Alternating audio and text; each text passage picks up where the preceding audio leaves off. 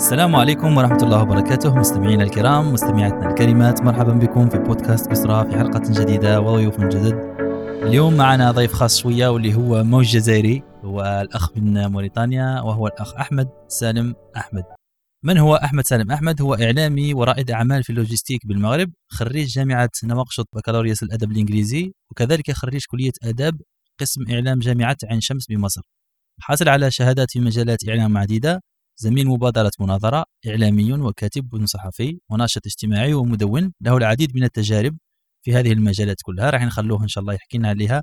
قبل ما نبداو على الضيف الكريم تفضل طه باش يدير لنا مقدمة خفيفة. السلام عليكم ورحمة الله. مستمعينا الكرام مستمعاتنا الكريمات مرة أخرى شكرا لكم. على وفاكم بودكاست أسرة. أخي أحمد سالم هو أخي يعني صراحة عنده نقدر نقول مسار ثري ومختلف من ناحية التجارب. فإن شاء الله اليوم راح يشاركنا في تجربته الإعلامية في تجربته في ريادة الأعمال في تجربته أيضا في الشعر في المناظرات في كل كل هذه التجارب إن شاء الله بحول الله راح يحكي لنا على كل هذا. وهو أيضا مدون في في مدونات الجزيرة فراح كل هذه المواضيع إن شاء الله بحول الله نحاول أن نستفاد منه. أخي أحمد سالم شكرا جزيلا على إجابة الدعوة. شرفتنا بحضورك. كلمة أولى وبعدين نبدأ في في القصرة إن شاء الله. تفضل. حياكم الله شباب وشكرا لكم على إتاحة هذه الفرصة لأطل من خلال نافذتكم المتميزة على إخوة أعزاء في بلد حبيب نحبه ويحبنا. وأنا بين يدي هذا اللقاء أستحضر قصيدة ألقيت بنواكشوط في العام 1987 عندما زار الرئيس الجزائري السابق شاذلي بن شديد رحمه الله زار نواكشوط يعني انتدبت الرئاسة الموريتانية من رابطة الأدباء الموريتانيين من يلقي قصيدة بين يديه فكان الشاعر والأديب والشيخ محمد لمين بن المزيد وقال في قصيدته وأنا أقدمها هنا تذكيرا وترحيبا بأهلنا وإخواننا في الجزائر. يقول لم أقف ها هنا لأنشد شعرا عاطفيا يهز نبض المشاعر أو أناغي الخيال أقتنص الأطياف أحيا مع الخيال المغامر إنما جئت هنا لأحيي من خلال الضيوف شعب الجزائر وأحيي جهاده حيث لا يملك إلا الإيمان إلا البشائر. كم أراد المستعمرون به شرا فثارت على الصليب المنائر قاد زحف الجهاد أعلامه الغر وثارت أحراره والحرائر وانتصرنا على العدو فولى جيشه خائبا. يجر الخسائر يا ابن باديس قر عينا. فما ضاعت علوم نشرتها في البصائر ودروس ألقيت في الجامع الأخضر تحيي بها موت الضمائر إن تلك الجهود قد أذمرت شعبا أبيا متيما بالمآثر وشبابا يعيش لله. قد أخلص لله دينه فهو طاهر ثائر بالجزائر الآن يقفو. خطوات الأمير عبد القادر ثابت الخطو واثق أن وعد الله حق والدين. لا بد ظاهر لغة الضاد يا ابن بادي سعادة والرطانات حظها اليوم عاثر وهتاف الجزائر الآن يحيا في ظلال الإسلام شعب الجزائر. يا بلاد الجهاد يا أرض مليون شاعر حياك مليون شاعر. وأنا أحيي الجزائر كلهم من خلالكم. شكرا جزيلا على هذه المقدمة الرائعة. أخي أحمد سالم من بلاد الناس اللي ما يعرفوناش موريتانيا تسمى أيضا بلاد المليون شاعر يعني لكثرة الشعراء والأدباء فيها. أخي أحمد سالم هل يمكن أنك تعرجنا على المسار فقط؟ إحنا كل ضيف نستقبلوه ونقول له احكي لنا شوية عن المسار تاعك لو تتفضل تحكي لنا عن المسار الدراسي تاعك من من البكالوريا وبعدين المواصلة في المجال الإعلامي. طيب أنا الاسم أحمد سالم أحمد من مواليد العام 1983 في مدينة نواكشوط. مثلي مثل أي موريتاني مررت بال وهذا ضرورة عند التعليم المحضري وهي المؤسسات التي تعلم العلوم الشرعية عندنا في موريتانيا. على الأقل يتخرج منها الواحد بمستوى علمي شرعي. حتى هنا في المنطقة تاعنا في الجزائر عندنا نسموها المحضرة أي المدرسة القرآنية هذه سبحان الله تشابه في الكلمات سبحان الله. أيه. عجيب. نفس نفس التسمية. درست في المحضرة وبعد ذلك انتقلت إلى التعليم النظامي في مدرسة ربما في فترة كانت هي آخر فترة العصر الذهبي للمعلم الواعي برسالته لأنه كانت كنا في فترة يدرس كمعلمون يحملون رسالة العلم. ما يهمهم ليس أن يكون براتب جيد أو بظروف إنما أن يحمل رسالة العلم وبالتالي يعطي من وقته خارج الدوام الرسمي لكي يستفيد طلابه. حصلت على البكالوريا يعني بدأ شغفي بالإعلام صغيرا. فأنا أتذكر أيام ما كان المد الفكر القومي منتشرا بشكل كبير في الأقطار العربية. أذكر أن لأخواتي الكثير من الأشرطة لفنانين مصريين ولي يعني أهازيج بالقومية وما إلى ذلك أذكر أنني طالما أخذت تلك الأشرطة وسجلت عليها نشرة الأخبار أحيانا وأحيانا أسجل عليها خاطرة هي خاطرة طفل صبي ما زال يعني يحبو في في مجال الكلمات ولدرجة أني صرت مزعجا لي للإخوة والأخوات الأكبر مني لأن الواحد منهم يضع الشريط يريد أن يسمع يعني شيئا ما. ففي ثنايا ذلك الشيء يجد صوتي الصغير وبالتالي علاقتي بالإعلام بدأت بدأت يعني منذ من نعومة الأظافر من هذا الشغف. ولدرجة في فترة من الفترات كان يطلق علي في الحي كان يطلق علي القصاص لولعي بقراءة الروايات والقصص. في تلك الفترة كانت تنتشر عندنا وربما وصلتهم روايات المصرية للجيد يعني الدكتور نبيل فاروق رجل المستحيل ملف المستقبل. هذه مجموعات قصصية مصرية كانت منتشرة عن طريق المركز الثقافي المصري. ويعني درست في الثانوية في نفس المنطقة وفي نفس الحي وحصلت على البكالوريا في العام 2005 وانتقلت إلى الجامعة لأتخرج منها. الجامعة كنت أود أن أدخل يعني مجال مجال الإعلام ولكن للأسف الشديد في موريتانيا كلها لا توجد كلية للإعلام ولا يوجد الإعلام كتخصص يدرس. ربما لحداثة سن البلد ولضعف العلاقة بالمادة الإعلام من حيث من حيث العلاقة بالصورة رغم أن المجتمع مجتمع ذري في ممارسة الإعلام بشكل تقليدي.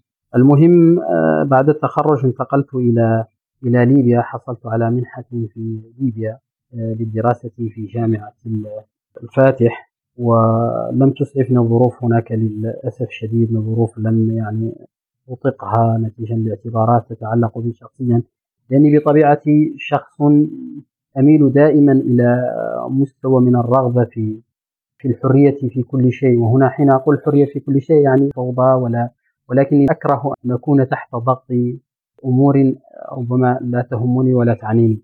وبالتالي غادرتها وبعد ذلك اتجهت لمصر سجلت هناك في جامعة عين شمس في كلية كلية الآداب قسم الإعلام وللماجستير ولكن نوعا ما حصلت الظروف التي تعرفون مصر والإشكالات التي تتعلق بالوضع السياسي هناك.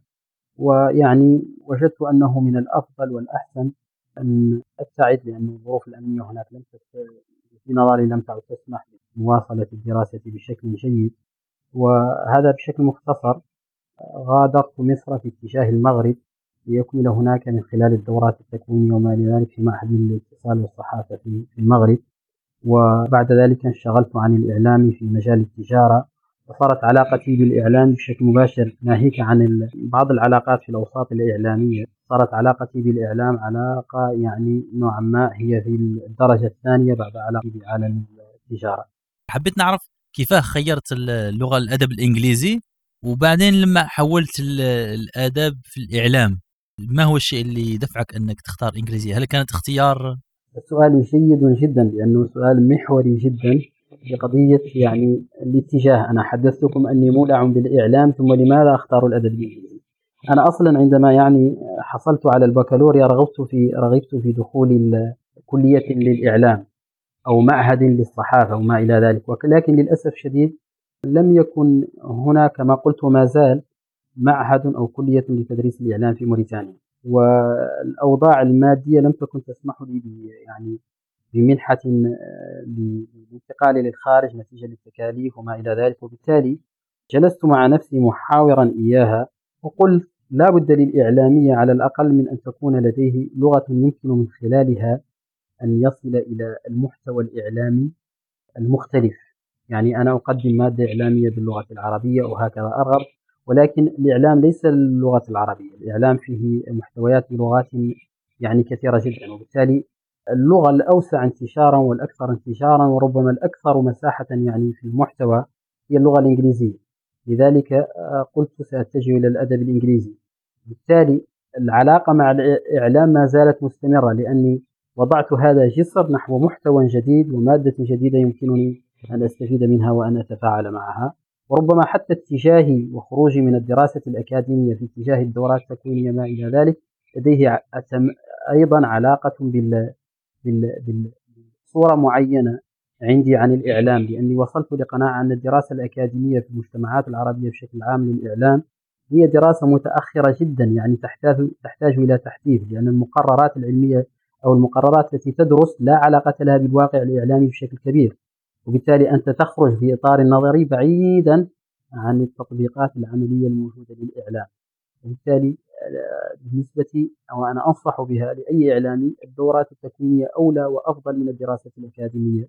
وحتى القنوات اليوم صارت تفضل أصحاب الإمكانيات والخبرات على حساب الشهادات الأكاديمية. هذا بشكل مختصر. صح. من خلال تجاربك في عدة دول عربية ما هو الشيء اللي لاحظته في الاختلاف بينهم من ناحية أولا الدراسة من ناحية الأسلوب الدراسة والمقررات وقضية حتى النظام التعليمي وثاني من ناحية العلاقات الشخصية يعني هل اندمجت مباشرة في المجتمع هذاك ولا هل قلت أنه أنا نتكلم عربية لما نكون في مجتمع عربي كما يشبه المجتمع تاعي مانيش راح نلقى اختلافات. ما هي تجاربك في هذه من هذه الناحية؟ تماما. بالنسبة لي أنا ربما يعني ارتحلت تعليميا بين عدة دول المغرب وليبيا ومصر وسبق لي زيارة بعض الدول ليس في إطار يعني الدراسة ربما في إطار العمل كالجزائر مثلا.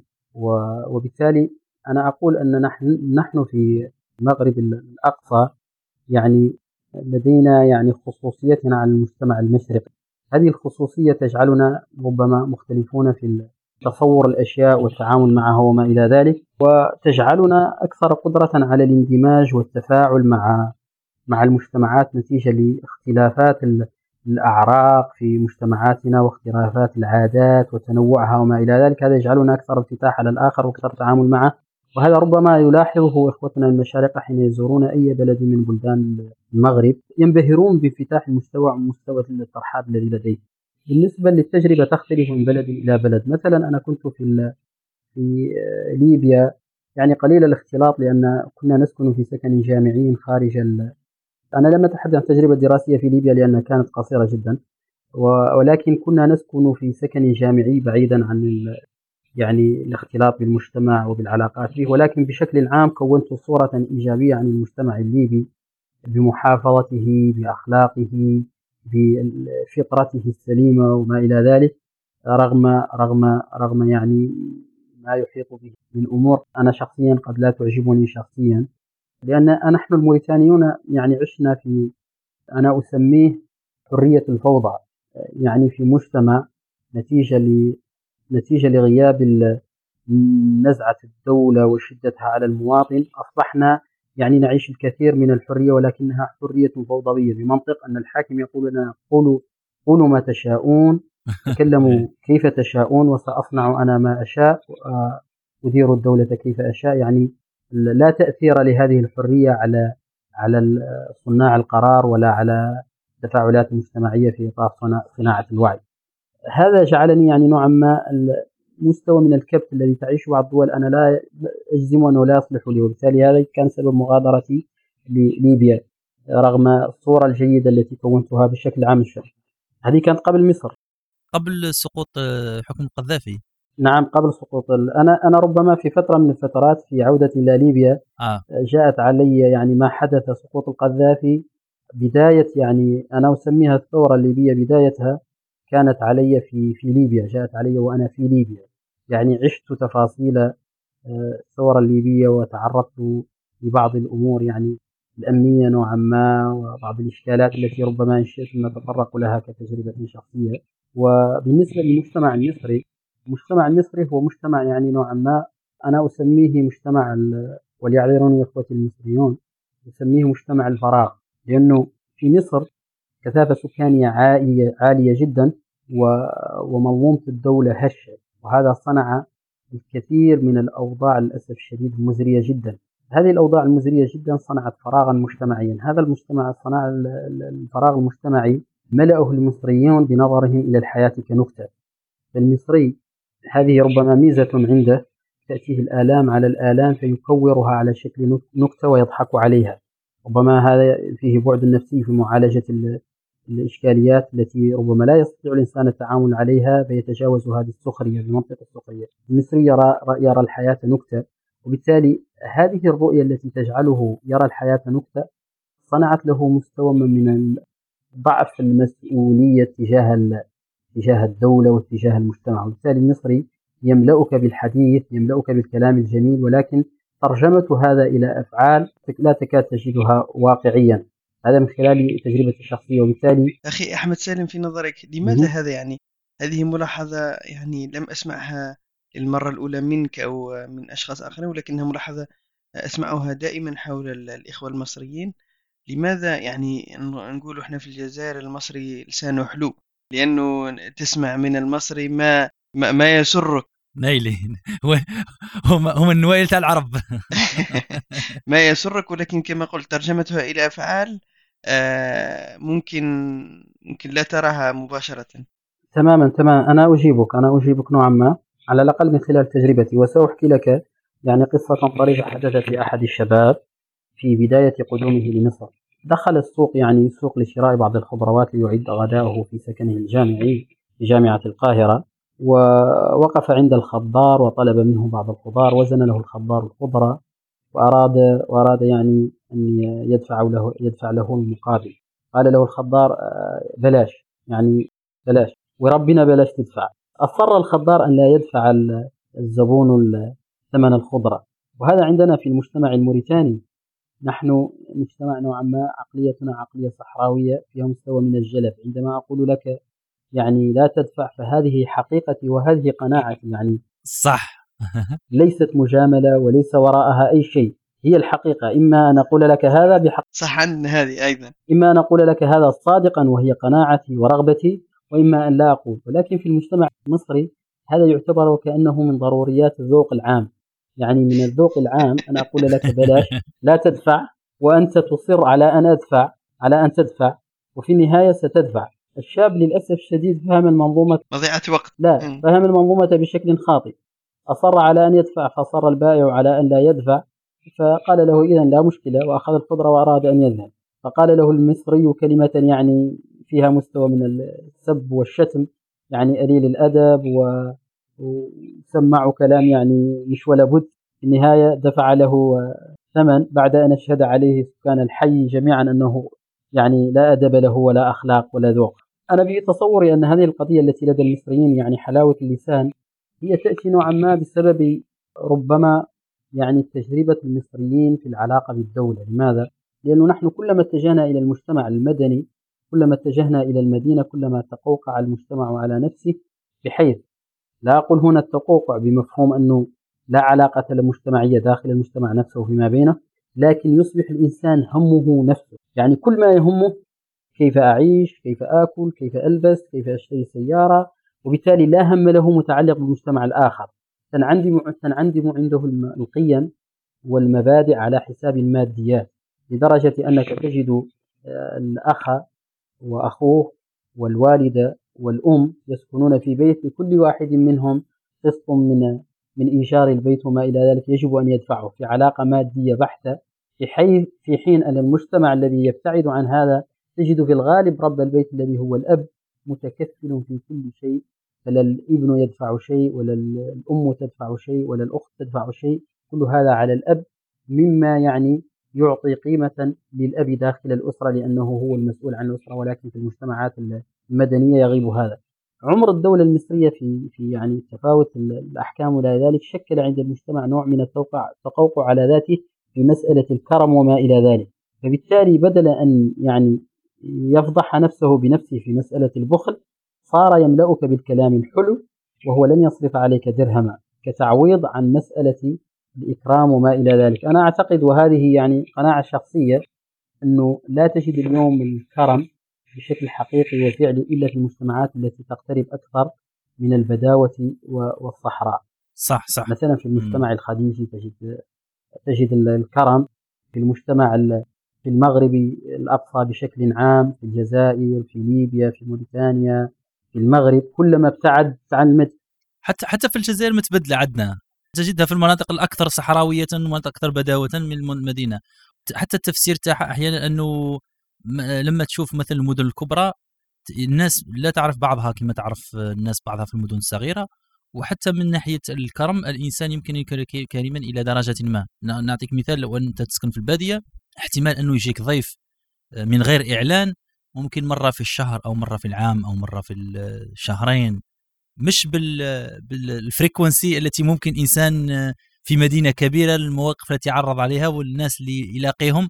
لو انه تعزم كل واحد تلاقاه في الشارع في مدينة مثل نقولوا القاهرة أو الجزائر العاصمة مش راح راتبك ما يكفيش. يعني في أسبوع آه، يخلص. إيه. هذا صحيح. هو لديه يعني مسألة حسابات. لأنه سبحان الله لأنه هو هو يتعلق نوعا ما في المدينة دائما يتعلق بمنطق حساب الراتب ينقص أو يزيد لديه ميزانية محددة وبالتالي لا يمكن له هامش الصرف بالنسبة له محمود. في حين في المجتمع البدوي لا تجد هذه الميزانية موجودة منطق التوكل موجود بشكل كبير جدا والقناعة أنك تصرف لترزق. الأمر الثاني أنه الإحساس بحاجة الضيف في المجتمع المدني أقل. آه، ربما شاهد ذلك قول الشاعر ولقد عضني الجوع عضة فآليت أن لا أرد الدهر جائعا. الذي يعني يشعر بصعوبة العيش في المجتمع الصحراوي وقساوته وما إلى ذلك يجعله هذا يميل يعني إلى تفهم شعور الآخر حين يقدم عليه. وبالتالي يكون التعامل معه أكثر إنسانية أكثر كرم من يعني مجتمع المدينة. وكذلك كما قلت ضعف العلائق الاجتماعية في المجتمع المدني. لأنه المجتمع المدني ربما تجد حي كله يعني هذا من الشمال وهذا من الشرق وهذا من الغرب وهذا لا يجمعهم شيء ولكن في المجتمع البدوي تجدهم أبناء عمومة وقرابات وما إلى ذلك. وبالتالي حتى لو كان هذا البيت ليس لديه ما يقري به الضيف ربما يأخذه من عند جاره أو صديقه حتى يقري ضيفه وهذا يعطي لهذا وهكذا. هناك نوع من التكافل المجتمعي داخل داخل هذا. هذا بالنسبة للصورة عن المجتمع المجتمع المصري. بالنسبة لتجربتي مع المجتمع المغربي أنا أظنه نوعا ما المجتمعات المغاربية بشكل عام متقاربة ولكن أعتقد أن المجتمع المغربي له خصوصية. هي خصوصية أن المجتمع يشبه نوعا ما شركات القطاع الخدمي. عقلية المغربي تشبه نوعا ما عقلية القطاع الخدمي بمعنى أنه القطاع الخدمي حين يعني أنا مثلا عندي شركة أقدم خدمة للزبون. الزبون هو بالنسبة لي ربما شركة لديها رأس مال ولكن الزبون بالنسبة لي هو رأس المال الأساسي لأنه هو الدينامو الذي من خلاله تتحرك الشركة هذا الزبون تعاملي معه وفق منطق الحاجة والنتيجة يجعلني دائما أرحب به وأكبر به وأقدر مقامه وأستمع له وأقبل منه ما لا أقبله من غيره وما إلى ذلك. هذه العقلية الخدمية موجودة في المجتمع المغربي وبالتالي منفتح جدا على الآخر طالما الآخر يقدم نتيجة لهذا المجتمع ويقوم بدور يعني إيجابي آه، لصالحه. هذه بالنسبة كملاحظة فيما يتعلق بالمجتمع المغربي في إطار المدينة، أما في إطار البداوه أو ما يسموه المغرب المغاربة العروبية هو ذاته المجتمع في المجتمع الموريتاني وذاته في المجتمع الجزائري وغير ذلك. هذا بشكل عام. شكرا بك ملاحظة جد رائعة ما باليش إذا عندك ملاحظة على الجزائر في الزيارات الخفيفة اللي قمت بها. أنا الجزائر. ما تخافش. قول إذا عندك حاجة سلبية قولها. ما عندناش أنا ما عندناش مشكل لا شوف شوف شوف. أنا كما قلت لك أنا كما قلت لك وربما نحن نتشابه مع الجزائريين في هذه وهذا شرف لنا أننا يعني بطبيعتنا لا يمكن أبدا أن نجامل على حساب الحقيقة. الجزائري بشكل عام نحن ننظر له كمحب للموريتاني بالفطرة. لا أدري صراحة ما سبب هذه المحبة الخاصة للموريتانيين عند الجزائريين والجزائريين عند الموريتانيين. ربما نحن الموريتاني نقول أن أن الجزائري ربما يمثل وهذه ربما يعني مسألة نفسية متعلقة بتوق المجتمع الإسلامي بشكل عام لذلك الثائر القوي الذي يقف ضد جبروته وطغيان الظلم. طبيعة الجزائر لا يقبل الضيم هذه ميزة أساسية عند الجزائري لدرجة أنه يمكن أن يعني يخرب كل مصلحة على حساب أن لا يضام وأن لا يظلم. هذه ميزة الجزائري. ولكن صراحة هذه الميزة في بعض الأحيان قد تكون عاملا سلبيا في إطار يعني أن المصالح قد تجبرك أحيانا على التعامل مع أمور بمنطق البراغماتية بمنطق أن تحني ظهرك. وهذا ليس يعني عيبا. صراحة لا لا نستطيع. مرات تعود القضية قضية مبدأ أنه كجزائري لا يصبح الأمر براغماتي أنا أفهم أنا أفهم ربما يصعب يصعب يعني طبعه ليس كالتطبع. يعني ربما يغلب الطبع التطبع وبالتالي ولكن في بشكل عام أنا أعطي ملاحظات بشكل عام. خارج سياق الاستطاعة وما إلى ذلك لأنه ظروف الحياة ربما في بعض الأحيان تجبرك أحيانا على التعامل مع أمور بمنطق التفكير الاستراتيجي بمعنى أن لا تهدم عليك اللحظة العابرة الحاجة والمصلحة الكبرى التي ربما تصل إليها مستقبلا واستراتيجيا. هذا في إطار يعني إطار لا أتكلم عن الدولة هنا أتكلم عن الفرد يعني عن الشعب كأفراد.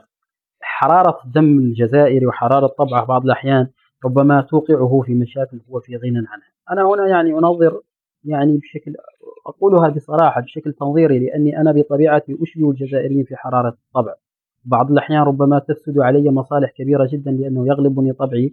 وحين أجلس وحدي أعيد التفكير وأعيد النظر وأقول لماذا تصرفت هذا التصرف؟ كان ينبغي لك أن تتصرف كذا وكذا. فأدرك أن المصلحة في هذه في كبت طبعي. لذلك النبي صلى الله عليه وسلم ينبه هنا يقول إنما الحلم بالتحلم. يعني بأن تتعلم أن تتحلم حتى يصير الحلم الذي هو الصبر آه، خلقا لك. هذه كملاحظة يعني عابرة. أما بالنسبة للاختلاط بشكل يعني مباشر أنا لم أختلط كثيرا بالمجتمع الجزائري وربما ولكن بشكل عام لدي أصدقاء كثر آه، أتشرف بهم. يجمعني وإياهم حرارة الطبع ويجمعني وإياهم الكثير من المحبة والتقدير. ربما على رأسهم عمر آه، وغيره. صح يعطيك الصحة على هذه الملاحظات. ونظن أنه من الصعب جدا أن لو في هذا الموضوع من الصعب أن نتوقفوا عليه لأنه آه، نحب هذا الستيريوتايبس من منظور اجتماعي وتحب تعرف كيفاش جات والأمور تأثر وبعد تدخل في المجتمع وفي الدولة هذيك صحيح وخاصياتها وممكن حتى في الجزائر إحنا عندنا الناس مش كيف كيف الناس في المدينة الناس في في الصحراء. صحيح تماما. اختلاف الأعراق اختلاف المناطق أو أحيانا أحيانا حتى الجغرافيا تلعب دور. تلقى ممكن الجزائري اللي يسكن في الغرب أقرب له من المغربي اللي جاره من العنابي أو الجزائري اللي يسكن في أقصى الشرق. وهكذا سبحان الله هي. هذا نفس الشيء ربما عندنا نحن مثلا عندنا في المجتمع الشرقي نسميه نحن نقول الشرق آه. أهل الشرق مثلا عندنا يعني أهل الشرق معروفون بأمور من ضمنها أنهم معروفون بالكرم ومعروفون بالنجدة ومعروفون بالنخوة ومعروفون أيضا بحرارة الطبع لدرجة أن الواحد منهم ربما تناديه مناداة بسيطا لا تعجبه يقيم الدنيا ولا يقعدها وهذا ربما أنا تفسيري له بعيدا عن قضية الطبع وما إلى ذلك أنه له ارتباط بطبيعة الطبيعة الجغرافية نفسها لأن المناطق الشرقية معروفة عندنا بشدة الحرارة كونها مناطق يعني جبلية آه، صخرية وبالتالي وظروف الحياة فيها صعبة. هذه ربما تجعل الإنسان نوعا ما مستفز دائما وفي وضع الاستعداد لأي طارئ. وإن كان هذا لا يضر في في خضم يعني آه، لأنه أنا لدي قناعة أن ما غلب خيره على شره فهو خير ما غلب شره على خيره فهو شر. بشكل عام لن تجد الإنسان المتكامل. السؤال الحين تكلمنا على خاصية المناطق عادة العربية حتى تكلمنا أكثريتها على شمال إفريقيا والمنطقة الشرق أو المغرب الأقصى وإذا صح التعبير المغرب العربي وكاين الناس لأنهم ضد هذه التسمية وضد هذه الفكرة هل لو ربما هذا ما جعلني هذا ربما ما جعلني حذر في قضية التسمية وملت إلى التسمية التاريخية.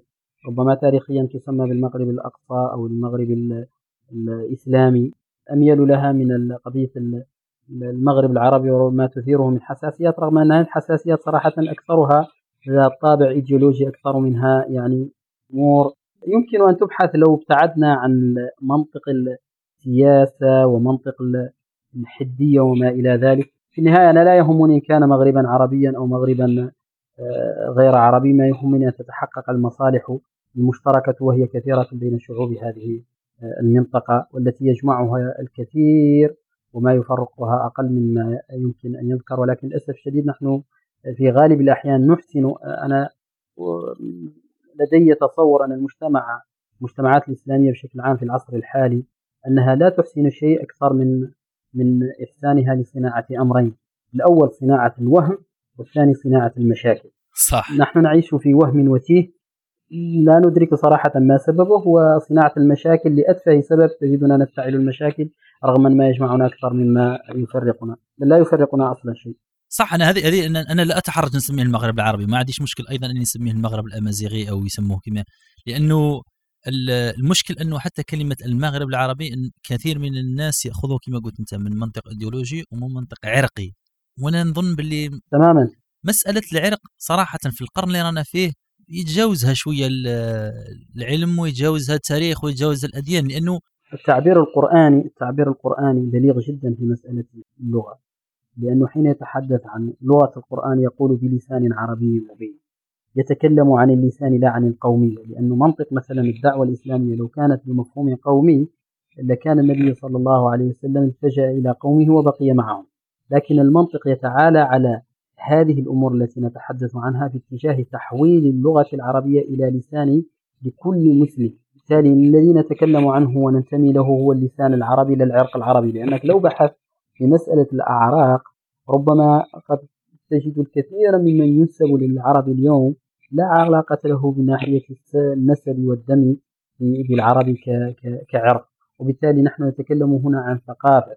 فكل من يتكلم اللغة العربية فهو عربي والقضية ليست قضية موقف من أي عرق. الأمازيغ آه، في هذه المنطقة لا يمكن أبدا تجاوز دورهم ولا ولا نكران ما قدموه لهذا الدين في هذه المنطقة. وهم يعني أهلها وهم آه، خدمة هذا الدين ومجاهدون أغرار وأبرار والقضية لا تطرح في هذا المنطق إنما تطرح في حيز يتعالى على على الدم والعرق في اتجاه العبودية لله تبارك وتعالى بلسان عربي مبين. هذا هو تصوري للموضوع صح ممكن نعقب وممكن حتى نزيدوا في هذا الموضوع وهو قضية أنه الكثير من الناس ينظروه من منظور عرقي وياخذ يأخذوه من منظور غربي. من مفهوم تاع حتى الغرب كيفاش كانوا يبنوا دولهم. قبل كانت تقوم على العرق تقوم على طبقة تقوم على العرق السامي على طبقة سامية. والدول تاعنا كانت من قبل في العصر الإسلامي هدم كل هذيك كل هذيك كما نقول هنا الحواجز بين الناس. هي راح تبقى بعض الحواجز راح تخرج في دولة من الدول بأنهم كانوا بشر كما إحنا ما كانش اللي كان مثالي راح يوقع فيها محسوبية ويوقع فيها شيء. حاليا لما تشوف مثلا التوجهات هذه اللي ضد العرب بين قوسين مشكلتها أنها تعيد أخطاء التي يعيبونها على البعثيين مثلا أو القومية العربية اللي كانت من قبل واللي حاليا ممكن نقص نقص ياسر في العالم العربي. كما يقول بالإنجليزية two wrongs two wrongs don't make make it right اذا معالجة الخطا بالخطأ لا يكون نتيجة صحيحة. أنه لو تروح تتطرف من منطق أنه قال كان بعض الانظمه ما نكرهاش هذه قهروا اللغات أو اللهجات المحلية اللي كانت مش العربية أو قمعوا شعوب ولكن المشكل أنه لما هذه الناس يشوفوها بمنظور أنه كان الضحية هو فقط تلك المنطقة الناطقة بتلك اللهجة وبتلك اللغة ولكن ظلم ذيك الدكتاتوريين اللي كانوا كاينين في السبعينات وفي الستينات وحتى بعدها ظلمهم عام على كل الناس وما كاينين راح تكون واحد الطبقه اللي نقولوا بين قوسين بريفيليج ولكن الظلم تاعهم كان حتى الناس الناطقين بالعربية. يعني نعطيك الجزائر مثلا أنا منطقة في الجنوب منطقتنا محقورة بالمفاهيم آه، العصرية اللي نهضروا بها مقارنة بالمناطق الأخرى.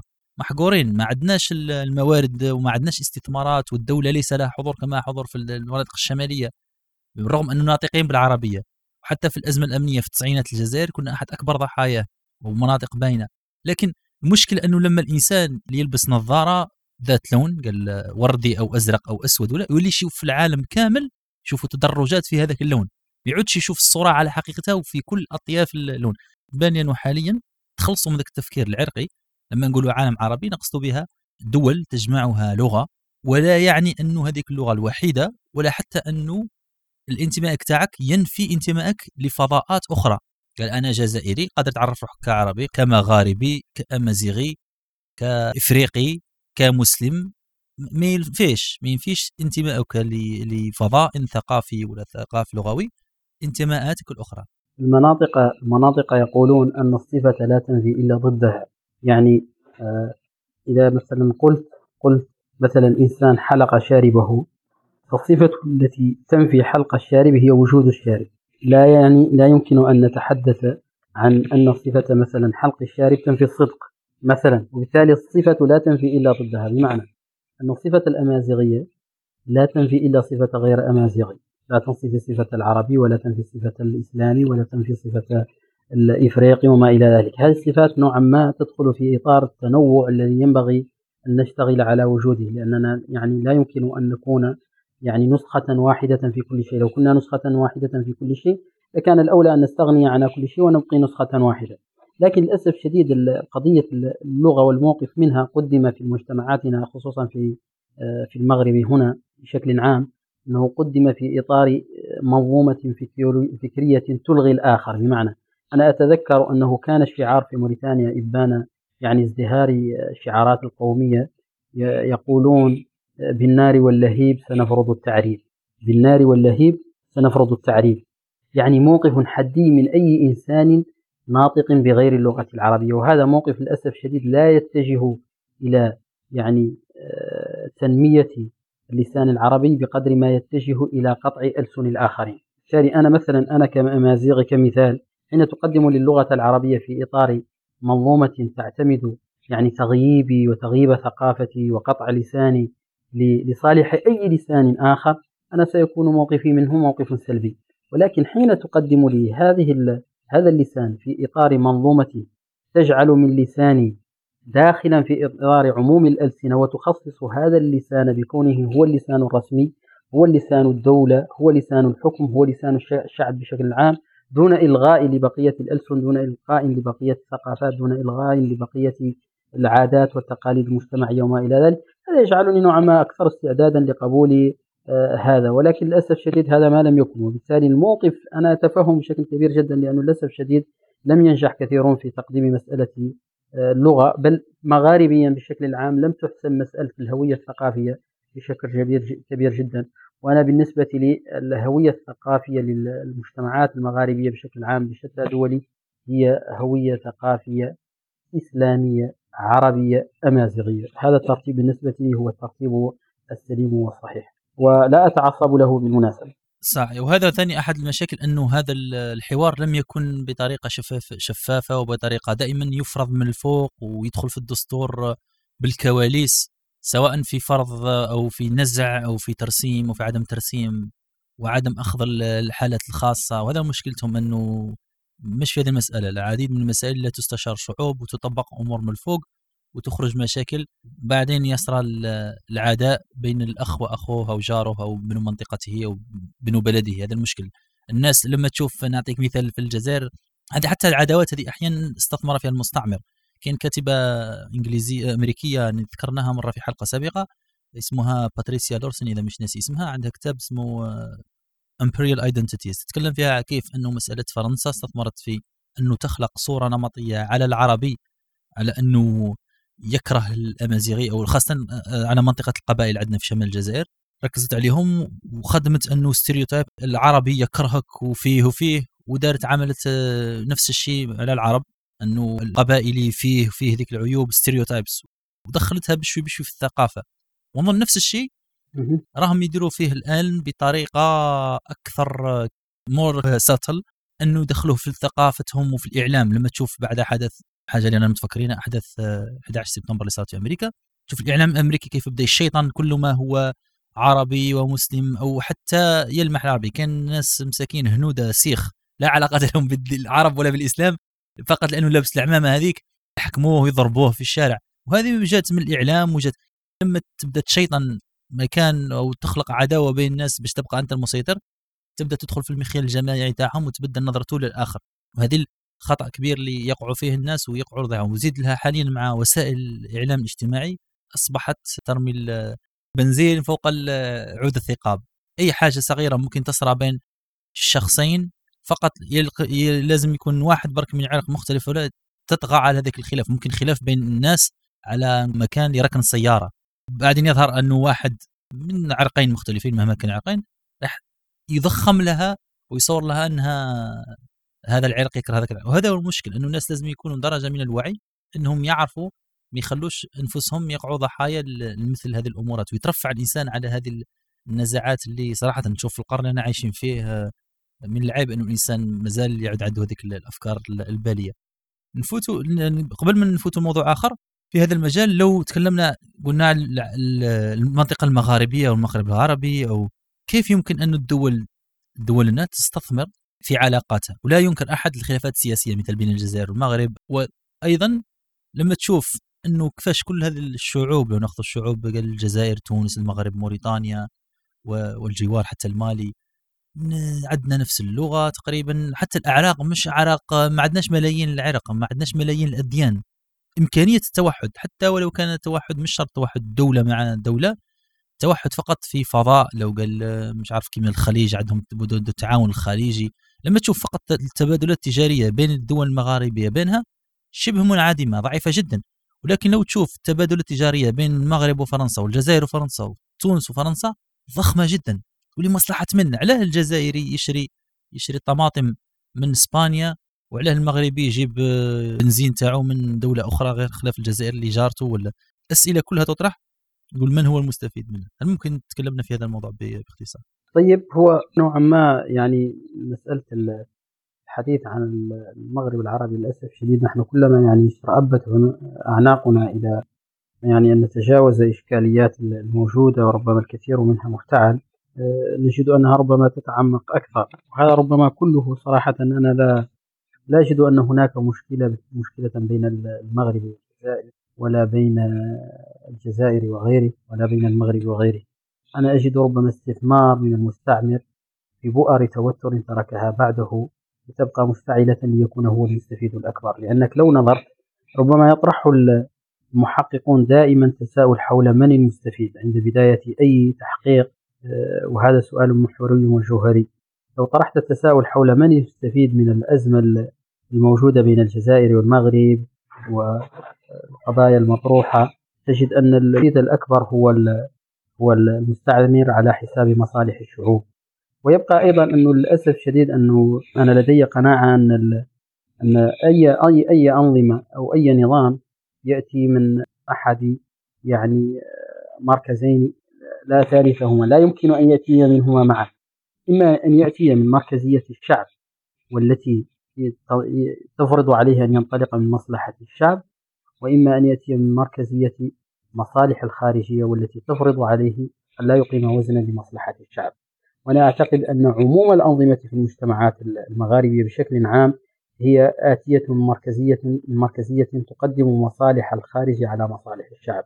لأنه صراحة لا يمكن لو سألت الآن أي موريتاني أو تونسي أو جزائري أو ليبي أو مغربي تسأله هل هناك مصلحة في تعاون دول المغرب العربي هل هناك مصلحة في تشكيل اتحاد مغرب عربي لا يمكن أن تجد جوابا واحدا يخرج عن سياق آه، إيجابية مثل هذا التعاون وشواهده قائمة وكثيرة جدا. لكن للأسف الشديد آه، هذه التقسيمات الاستعمارية وهي سياسة ربما الاستعمار الفرنسي يختلف عن غيره من الاستعمارات بأنه آه، ربما مثلا الاستعمار البريطاني في الدول الأنجلو ساكسونية في إفريقيا حضوره ضعيف جدا حضور مصالحه محدودة جدا وقائمة أساسا على مبدأ رابح رابح في الكثير منها. ولكن فرنسا لو أنك أخرجتها من إفريقيا ومن ما تحققه من مصالح على حساب الشعوب الإفريقية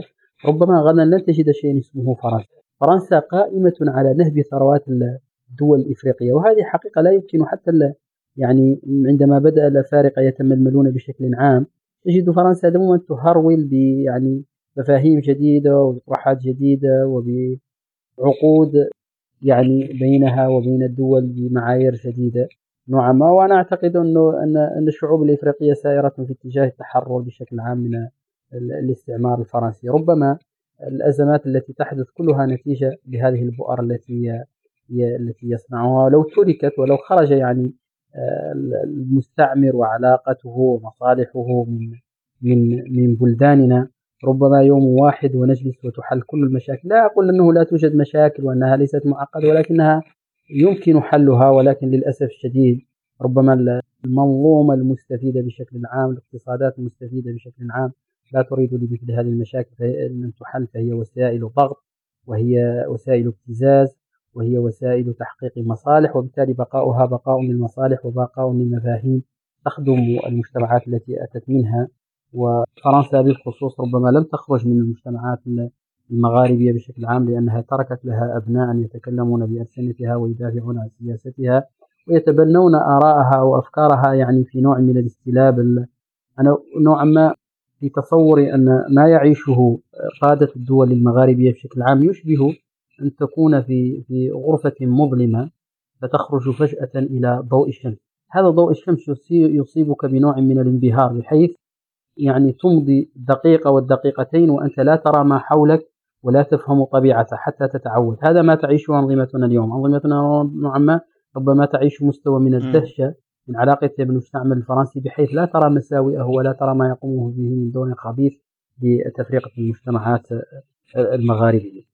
إحنا سبحان الله عندنا مثل في الجزائر نقولوا شاف فار وعمى. نظن كل الثقافات عندها مثل تماما تماما. موازي له. مجابه أنه كان إنسان هذا أول حيوان شافوا الفار بعد لما فقد البصر ولا أي حيوان يحكوا له عليه يقولون الحيوان هذا أكبر من الفار ولا مصغر فار. شو إيه. بالنسبة لهم ثاني نفس الشيء فرنسا. عندنا بعض الناس مسلوبي العقل منبهرين في فرنسا. أنا, أنا عايش فيها أنا وطه عايشين في فرنسا حاليا. لكني فرنسا نشوفها كما نشوف بقية الدول. صح. فيها ما فيها وعليها ما عليها. الأمور دولة متقدمة دولة العالم الأول لا ينكرها أحد لها تاريخها كذا لكنها تبقى في عندها ثاني عيوب وفيها عيوب كثيرة. لا يعني أنه كان فرنسا برك في العالم. عندنا بعض الناس يحسبوا أنه العالم فيه بالك الجزائر وبعض الدول المجاورة وفرنسا. هذا وش كاين؟ لا يعرفون وش كاين الأخرى لا ينفتحون على الثقافه الأخرى ولا اللغات الأخرى ولا أي شيء. ولكن حضرتهم حضرتهم فرنسا زبير لأنهم هذا كاين تحضير مسبق كما كان يحكي أخي أحمد سالم كان يقول باللي لأنهم تركت تركت شبابا لها الذين ورثوا شبابا آخر. إيه بصح المشكل أنه رانا في 2021 نقول لك بلي هذو الناس منبهرين حقيقة وليس تملقا. نفهم إنسان اللي يكذب عارف أنه الدول الأخرى والثقافة الأخرى راهي فايتة فرنسا. لو ناخذ مثال لغة التعليم. مانيش حاب هذا الموضوع نحلوه لأنه لو حليناه ما نخرجوش ولكن برك لحالة قوس خفيف أنه لا ينكر أحد أن لغة التعليم حاليا في العالم والعلم هي الإنجليزية. ما كانش هربة إذا حاب تدير البحث العلمي متقدم أو أنك تتعلم في أي مجال خاصة المجالات هذه المتقدمة كهندسة الحواسيب وال physics quantum physics والفضاء والأمور المتقدمه لا هرب من اللغة الإنجليزية. ولكن عندنا ناس ما زالها في الجزائر أو في المناطق المغاربية تقول لك لا الفرنسية لغة علم ونبقاو فيها ينكروها وهو معتقد صح بهذا الاعتقاد. ونظن ممكن نابعه من منطقة خوف أنه يخافوا أنهم لو تغيرت الأمور هذا العالم اللي كبروا به ولو تتبدل عليهم أمور راح تروح لمكانتهم. ومش فاهمين أنه لازم نديروا تغيير. هنا لما نتكلموا على هذه تاع أنه نغيروا نروحوا الإنجليزية لا نتكلم عن طريق أنه كما يقولوا لما كما تنحي الضمادة هذيك على ضربة. لازم فترة انتقالية ولكن مش نطول في الموضوع. تفضل طه. زبير في هذا الأمر يعني حتى من ناحية من ناحية اللغة لو إن نعرجوا على بحكم تخصص أخي أحمد سالم في, في الإعلام بحكم الإعلام العربي. الإعلام العربي اليوم آه، يعني باستثناء الجزيرة وبعض القنوات الأخرى وبعض نقدر نقول شركات الإعلام الأخرى الإعلام العربي لا يرقى إلى المستوى العالمي. في رأيك أخي أحمد سالم كيف يمكننا أن نرقى بالإعلام العربي عموما للمستوى العالمي من ناحية المحتوى من ناحية لو لو نشبه مثلا الأشرطة من ناحية تحقيقات من ناحية يعني أنا أنا اليوم نشوف أنه كاين الجزيرة وكاين البقية. آه، والجزيرة لأنه تم ضخ فيها أموال كبيرة اللي آه، جعلتها أنها يكون عندها الإمكانيات أنها توفر كل هذا المحتوى وكل هذه التحقيقات وكل هذه القنوات. فهل هل هذا اليوم مع العلم أنه كاين صحفيين يعني متميزين في في القنوات العربية ولكن لا يتم استغلال تميزهم وكفاءاتهم. وأنا أعتقد نوعا ما القضية ربما الجانب المادي فيها مهم ولكن ليس هو الأساس. يعني لو تكلمنا مثلا عما ضخ في في قناة الجزيرة من رأس مال وبداياته وما إلى ذلك نجد أن هناك قنوات وشبكات تلفزيونية أخرى أخرى ربما ضخت من التويل أكثر مما ضخت الجزيرة وقاربتها وكانت أصلا سياستها سياستها سياستها تعتمد على مقاربة نسخة الجزيرة الأخرى يعني في الاتجاه الآخر. ولكن للأسف الشديد لم تنجح لأنه أنا أعتقد أن ميزة الجزيرة أساسا مع في وجهة نظري في أربعة أمور. الأمر الأول هو في توقيت انطلاق الجزيرة لأن توقيت انطلاق الجزيرة كان العربي بشكل عام مرتبط بأساسا كانت يتلقى الأخبار أساسا العربي بطبيعته يعني ميال إلى يعني استماع الأخبار. وهو سبحان الله المجتمع العربي مجتمع بطبيعة العربي هو أو بطبيعة المجتمع العربي والثقافة العربية هي ثقافة إعلامية لأنها مسألة ودور الإعلام ودور الشعراء وما إلى ذلك في الرسالة الإعلامية ودور الكلمة وما إلى ذلك محوري جدا حتى في دور التصور يعني والرمزية والدلالات وما إلى ذلك في الشعر تحيل كلها إلى إلى مفاهيم الصورة ومفاهيم الإعلام ومفاهيم السرد ومفاهيم الإخبار وما إلى ذلك حتى فلسفة القواعد الشرعية وما إلى ذلك الإسناد والعدل والتجريح هذه أمور كلها تحيل إلى إلى دلالات ذات بعد وإشارات ذات بعد إعلامي آه، عموما الجزيرة توقيتها أتى في وقت مهم جدا لأن المجتمع العربي كان يتلقى الأخبار أساسا من إذاعة كانت في ضوء الاضمحلال والضعف نتيجة لضوء لضعف يعني المورد الفكري لها وتتحدث هنا أساسا عن صوت العرب لأنه مع ضعف المد القومي وإلى ذلك ضعف دورها وتأثيرها إعلاميا في المجتمعات العربية. وربما والقناة الثانية كمصدر إخباري كانت هي البي بي سي. ربما في المجتمعات العربية آنذاك كان المذياع أكثر أكثر حضورا من التلفزيون. ناهيك عن مجتمع نوعا ما مغلق داخل المجتمع وهو المجتمع الفرانكوفوني. كان وما زال إعلامه يعني إعلاما فرنسيا بامتياز لا علاقة له بما يدور عربيا بشكل عام الصورة التي تقدم له هي الصورة التي يريدها الإعلام الفرنسي. لكن بشكل عام كانت مصادر مصادر الإعلام بالمجتمعات العربية بشكل عام هي صوت العرب وإذاعة البي بي سي.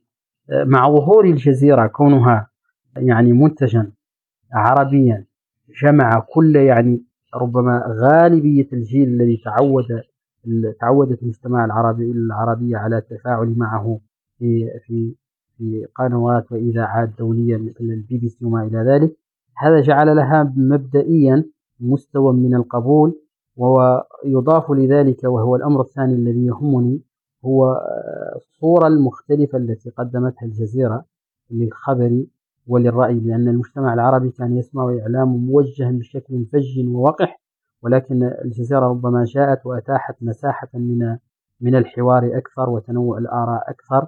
وبالتالي هذا جعل لها مستوى من آه، المصداقية والحضور. الأمر الثالث هو يعني حضور التغطية الكبيرة جدا للأحداث الطابع العربي لأنه المؤسسات الإعلامية التي سبقت الجزيرة كانت تغطي الأحداث العربية بشكل مقتضب آه، غير ليست الأولويات بالنسبة لها باعتبار السياسة التحريرية وباعتبار كذلك المواقف السياسية لدول الحاضنة لمثل هذه القنوات. ولكن حضور القضايا العربية بشكل كبير جدا في قناة الجزيرة هذا ربما أيضا محوري جدا في مسألة حضورها وقوتها وكونها هناك الجزيرة والبقية. العامل الرابع بالنسبة لي هو وإن كان تغير نوعا ما في الفترة الأخيرة هو عامل يعني مستوى التأثير الطفيف للجهة الممولة والراعية للقناة لأنه السياسة التحريرية للجزيرة كانت سياسة منفتحة يسهم فيها العاملون في الجزيرة وما زالوا على صراحة ولكن اختلف هذا من وجهة نظري نوعا ما لجهة آه، الانحدار في اتجاه الأجندات السياسية أكثر من من من الأجندات المهنية الإعلامية. أنا بالنسبة لي لا يوجد إعلام يعني محايد من القضايا ولا وما إلى ذلك ولكن يوجد إعلام مهني إعلام يقدم الصورة المهنية بنوع ما ويمارس من خلالها رؤيته وسياسته التحريرية. وأنا لا ألوم أي قناة إذا كانت لها سياسة تحريرية نوعا ما أن تقدمها ولكن ينبغي أن ينبغي أن تقدمها بقالب مهني يحترم عقل المتلقي ويقدر مدى وعيه آه، بشكل عام هذا كان في نظري أنه الجزيرة شكلت الفرق بهذا السبب ويضاف لذلك أنه للأسف شديد البدائل التي حاولت أن تسير في اتجاه تقليد الجزيرة أو يعني سرقة نجوميتها ومتابعيها للأسف الشديد كانت بدائل سابقا مشوهة جدا لأنها لم تكن تقدم صورة يعني آه، متمازجة مع المجتمع العربي بشكل عام. وأنا أحيل هنا مثلا لشبكة الام بي سي التي يعني انشأت قناة مثلا كقناة العربية وحاولت في فترة من فترات حتى حين اتجهت شبكة الجزيرة إلى الرياضة وأنشأت الجزيرة الرياضية.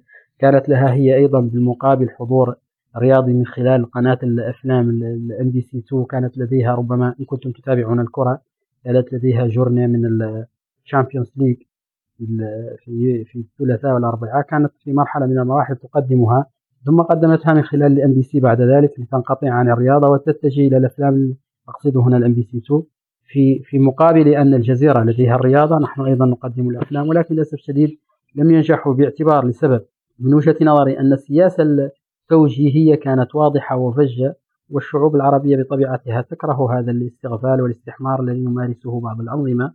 والأمر الثاني أنها أن الصورة التي القالب الذي لدى المجتمعات العربية عن مجموعة وشبكة الام بي سي حاضر فيه مستوى كبير من الترفيه الذي لا يتماشى مع المجتمع العربي بشكل عام حتى ولو مارس الواحد منه يعني أمورا ربما قد لا تتماشى مع توجهات المجتمعية بشكل عام أو قد لا تتماشى مع ضوابط الشرع وما إلى ذلك ولكنه في الحقيقة لا يميل إلى وجود حتى ولو مارسها لا يميل إلى وجود ولا إلى انتشار مثل هذه الأمور ولربما يكون الذي يتابع القناة هو أول الواقفين ضدها لأنه مقتنع أنها أن ربما تقدم رسالة سلبية آه، ضد المجتمع.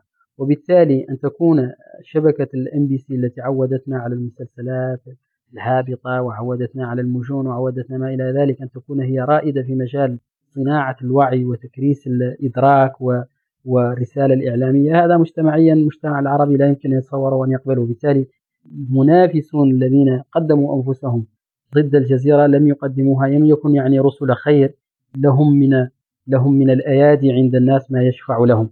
وبالتالي بقيت الجزيرة في الميدان. أعتقد أن الموجة الثانية التي حاولت أن تقلل من حضور ودور الجزيرة في يعني ذهنية المجتمع العربي بشكل عام هي موجة يعني قنوات الغربية الناطقة باللغة العربية مثل مثلا سكاي نيوز سي إن إن وغيرهم. وهذه للأسف الشديد يعني كانت بشكل كبير لا علاقة لها بالقنوات الأم.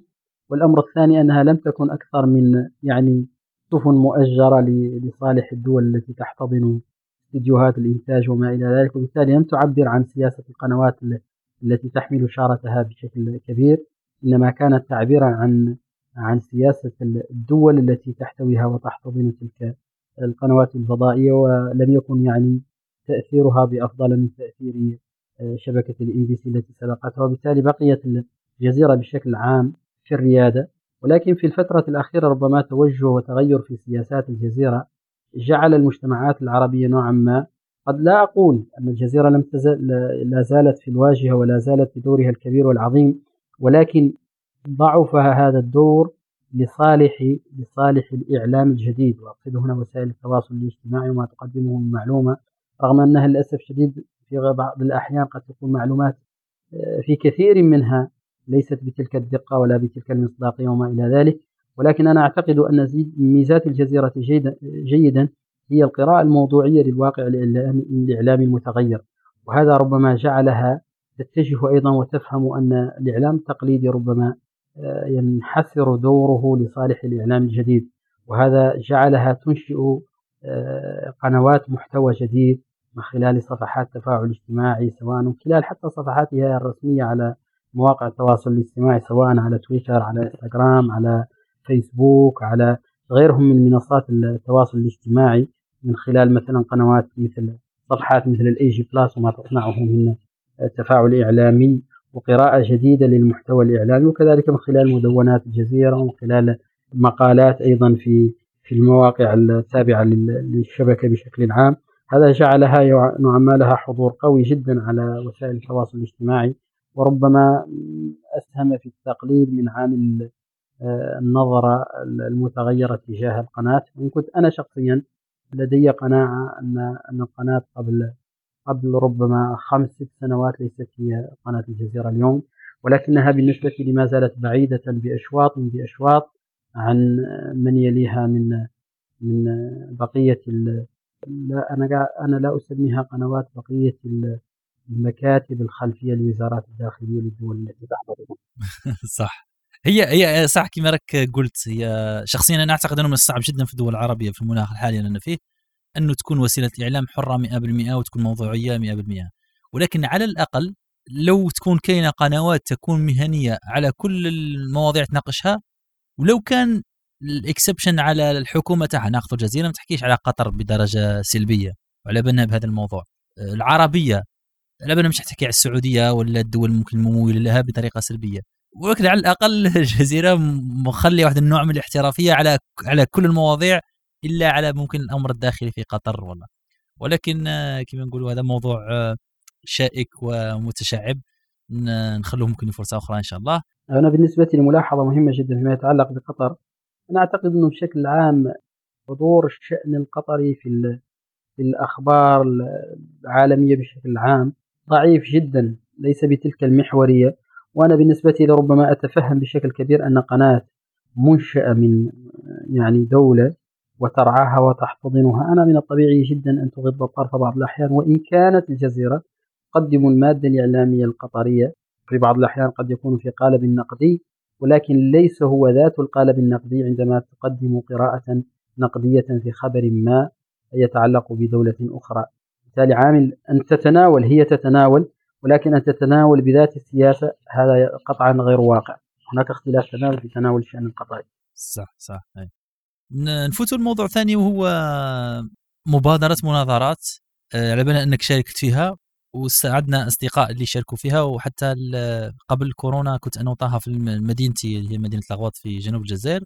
وكنا نظمنا واحد الحدث هكذاك تاع مع الطلبه وجاوا معنا في أحد فقرات هذاك الحدث اللي كان دنس في يوم كان فيه طلبة من الثانويات داروا مناظرة. إحنا مداخلتنا بحكم اختصاصي أنا وطه في موضوع الاعلام الآلي والحوسبة وكانوا معنا ضيوف آخرين اللي هم الاخ رياض بغدادي والاخ منصور كان الموضوع هو قضية ال AI وال robotics وما شابه وجاوا معنا مجموعتين من طلاب ثانوية وداروا مناظرة. كان موضوعها هو هل هل يأتي يوم أنه الآلة تعوض الإنسان إذا مش ناسي؟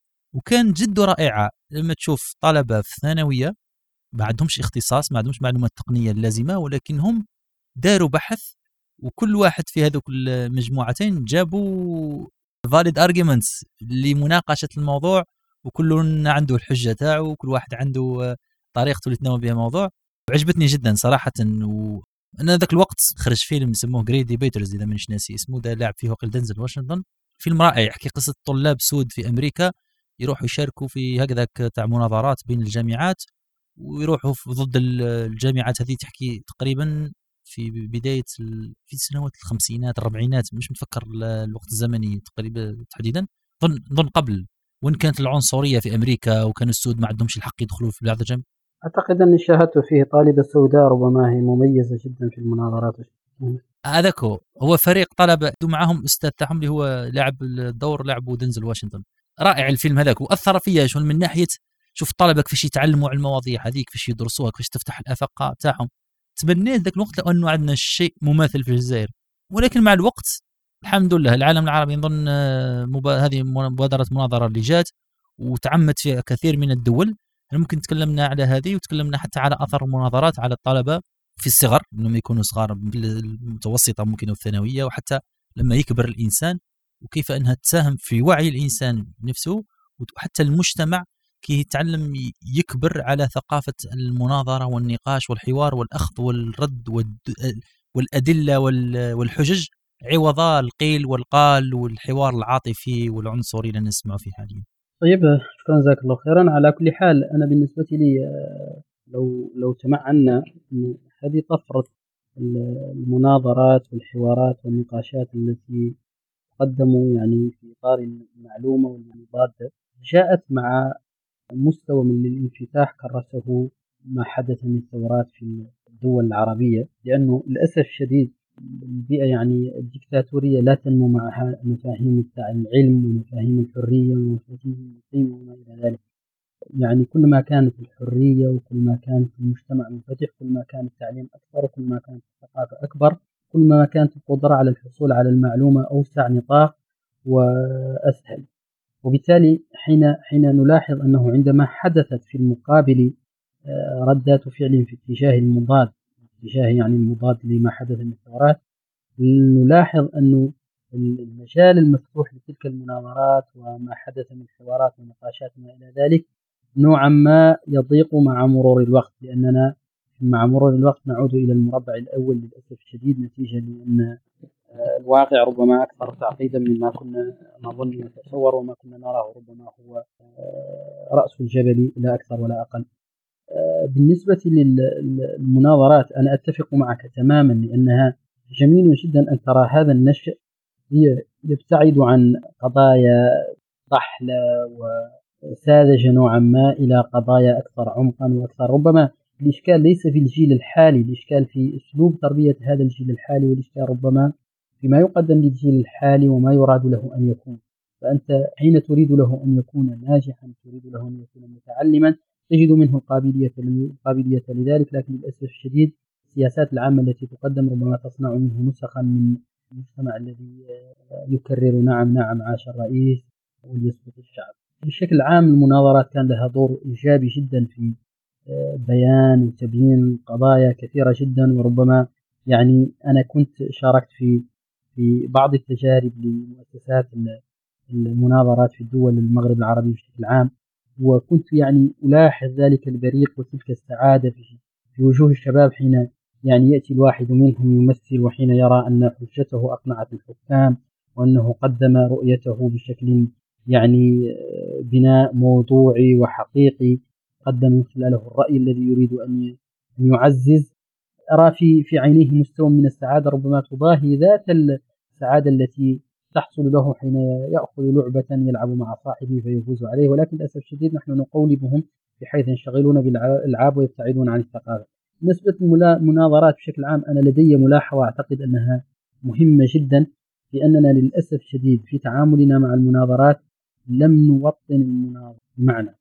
أننا نستعمل ذات القواعد التي ربما هي في المناظرات في المجتمعات الغربية وربما ذات المصطلحات المترجمة التي ربما قد لا تؤدي نفس المعنى في اللغة العربية. هذا يجعل بعض الطلبة ممن ربما لا يحسن اللغة الإنجليزية ولا يحسن اللغة الفرنسية يقع في حيص بيص في عدم فهمه للمصطلحات التي ربما يتكلم بها حكام. حتى ولو تكلموا بترجمتها باللغة العربية وهذا سبق لي أن ناقشته مع أخي عمر وناقشته كذلك مع صديقي آه، خليل الطيقي ومع بعض الأخوة في تونس وفي ليبيا وغيرها. في هل ممكن تعطينا مثال أخ أحمد على هذه المصطلحات؟ مثلا عندك feedback يترجم بتغذية رجعية صحيح؟ إيه إيه صح. ترجم بتغذية رجعية. لو ترجمتها حرفيا هذا وش حتعطيك؟ تماما وهذا يترجم حرفيا. فهمت؟ وبالتالي الطالب الذي تحضر عنده الثقافة. أنا صراحة لا أدري كيف كيف تترجم. اظن أظن كلمة brainstorm أيضا العصف الذهني أظن. العصف الذهني ممكن تماما. ممكن شوية لازم لا ما لا, لا ليس لها معنى ليس لها معنى زبير. هي شوف أخي زبير هي هناك مصطلحات تأخذ معناها من حيز استخدامها. ما هي في الأصل فلا معنى لها العصف الذهني هذه الكلمة لا معنى لها أصلا ولكنها كرست معناها من خلال المصطلح الذي ترجمت من خلاله. نفس الشيء بالنسبة لتغذية رجعية. صار لها معنى أخذته من من عامل الترجمة وما ما تدل عليه من معنى في حيز اللغة التي كانت تستخدم فيها. لا أنا أنا ما أطرحه هنا أن اللغة العربية أكثر ثراء وتنوعا من أن تحتاج إلى تغذية إلى ترجمة حرفية ل ل لمعاني يمكن أن أن, أن نجد لها مرادفات في اللغة جيدة وتؤدي المعنى وتسهل على الطالب تسهل على الطالب فهم ما يريد. لأني أنا أعتقد أن بعض يعني أن تجربتي في المناظرات لاحظت أن بعض الطلبة ربما يقع في بعض الأخطاء بسبب عدم فهمه للمصطلحات التي تكرر عليه. نعم صح. لأنه تكرر عليه مصطلحات مترجمة فيبحث. مثلا لو قلت له تغذية رجعية أنا عندما تحدثني عن التغذية وعن الغذاء ربما ينصرف ذهني إلى ما يؤكل أبحث عن الغداء أو الإفطار أو صح العشاء وما إلى ذلك. وبالتالي المصطلحات توطينها مهم جدا. صح لأنه أنا أوافقك 100% أنا مع التوطين وحتى أنا سبق لي عملت في توطين ال software من قبل ما تجربة كانت متواضعة ولكن علمتني أنه ما يديش الإنسان مصطلحات ويترجمها حرفيا لأنه حتى الثقافة تلعب دور على الكلمات أحيانا خاصة في المجاز. لو تقول مثال الفرنسي يقول لك ça fait chaud au cœur معناها حاجة القلب كأنهم عايشين جوهم بارد حاجة تعود لما سخونة على القلب. حاجة مليحة. لكن هنا في مجتمع الجزائر عندنا السخانه نقولوا حاجة تبرد القلب. بالعكس تماما. حاجة تبرد القلب معناها حاجة تفتح الخاطر أو تشرح الصدر. شفت الثقافات لأن لو ترجمها ممثلا تقول لك تسخن القلب. يسمع تقول لك تسخن القلب هذه؟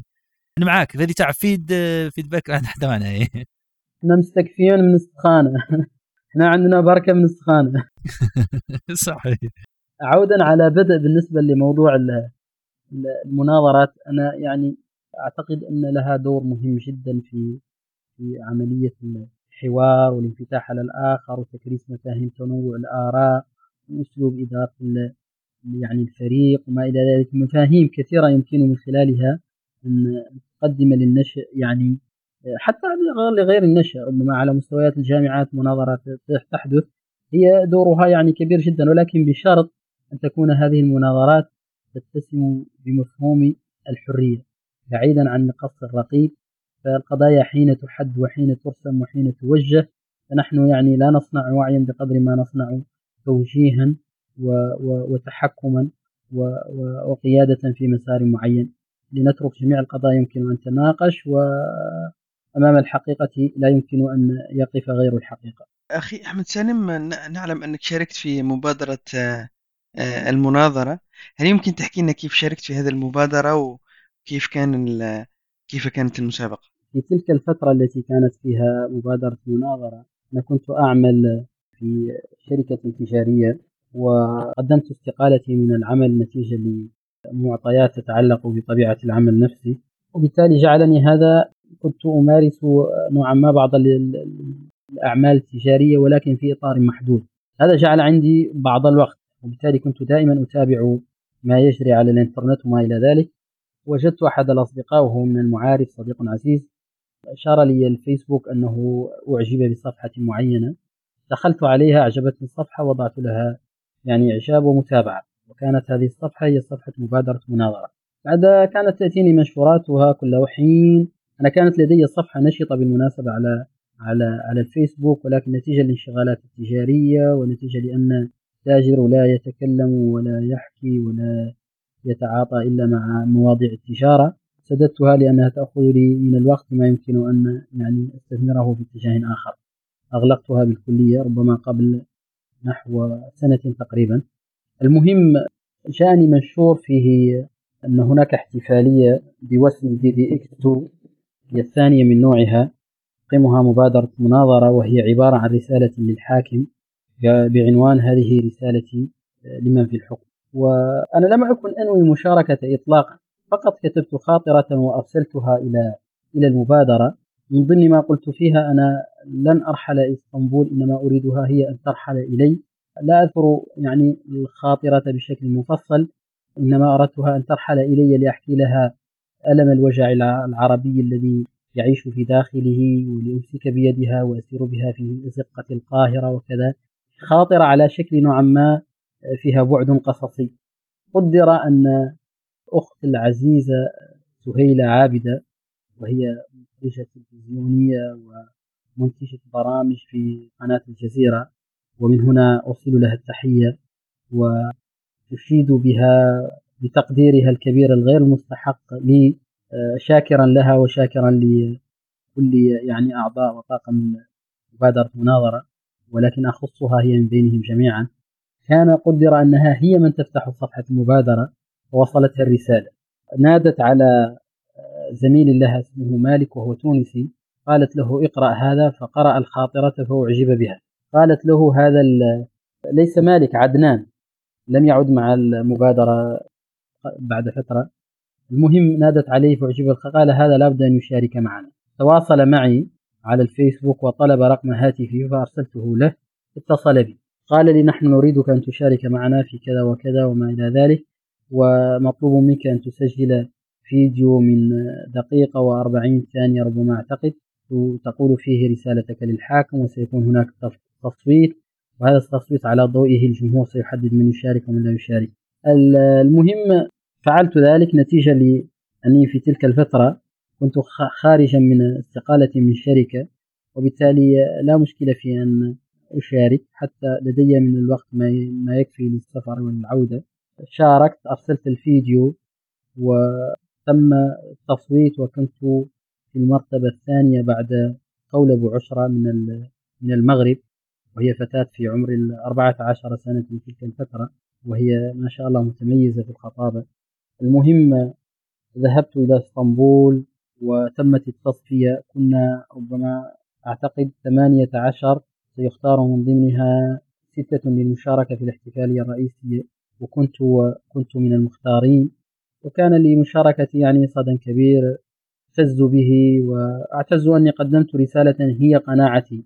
قدمت من خلالها رسالة للحاكم العربي على لسان المجتمع العربي بشكل عام من من مغربه إلى مشرقه وامتدت علاقتي مع مبادرة مناظرة بعد ذلك لأختار من ضمن 12 شخصا تم اختيارهم لزمالة مبادرة مناظرة وحصلنا على تكوينات مع المبادرة في مجالات المناظرة مجالات القيادة مجالات إدارة المشاريع وكان يفترض في مبادرة مناظرة أن نقدم مشاريع يعني اجتماعية يمكن للمبادرة بعد ذلك أن تمولها أو أن تمول جانبا منها من خلال ممولي الجهات الراعية للمبادرة وكان مشروعي بعنوان فوكس وهو مشروع إعلامي. أردت من خلاله أن أنشئ معهدا تكوينيا للإعلام في موريتانيا لأنه هاجس الإعلام ما زال عندي وأعرف شبابا جد مولع بالمجالات الإعلامية وخصوصا الجانب التقني منها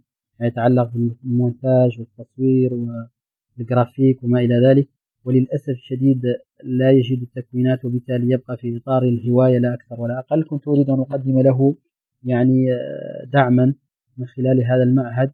كان من المقرر أن نسافر إلى الولايات المتحدة ولكن مع أيام سفرنا نجح عاقل المجانين المدعو دونالد ترامب. ترامب.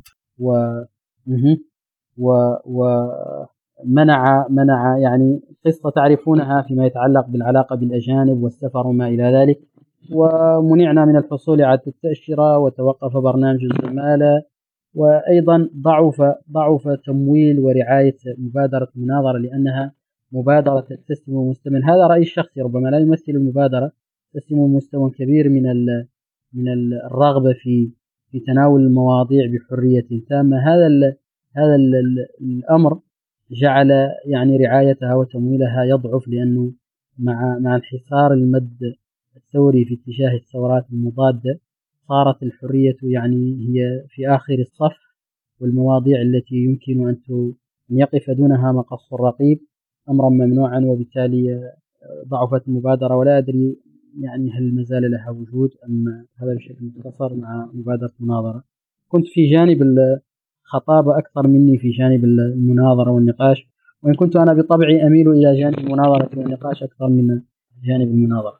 فيما يخص الخطابة يعني إن شاء الله سنضع للمستمعين الروابط متعلقة بالمقطع الفيديو الذي هو على اليوتيوب لكن أردت أن أسألك على على على الشعر العربي بحكم أنك من بلد المليون شاعر يخيل إلي اليوم أن الاهتمام بالشعر في الوطن العربي قل بالرغم من مبادرة أمير الشعراء وكل المبادرات التي تقوم بها الدول العربية في رأيك هل هذا صحيح؟ هل هذا التصور الذي هو عندي. صحيح أم كان يعني هناك اهتمام ولكن لا يظهر على على الشبكات التواصل الاجتماعي وعلى المواقع الإعلامية لأنه فيما يظهر لي أن الاهتمام باللغة العربية قل مقارنة بسنوات مضت أين كانت القومية العربية تغلب على طبع الوطن العربي وكان الاهتمام بالشعر كبيرا وكان كل كل هذا يعني يدفع بالمواطن العربي أنه يهتم بالشعر ويهتم باللغة العربية أكثر مما هو عليه الحال اليوم.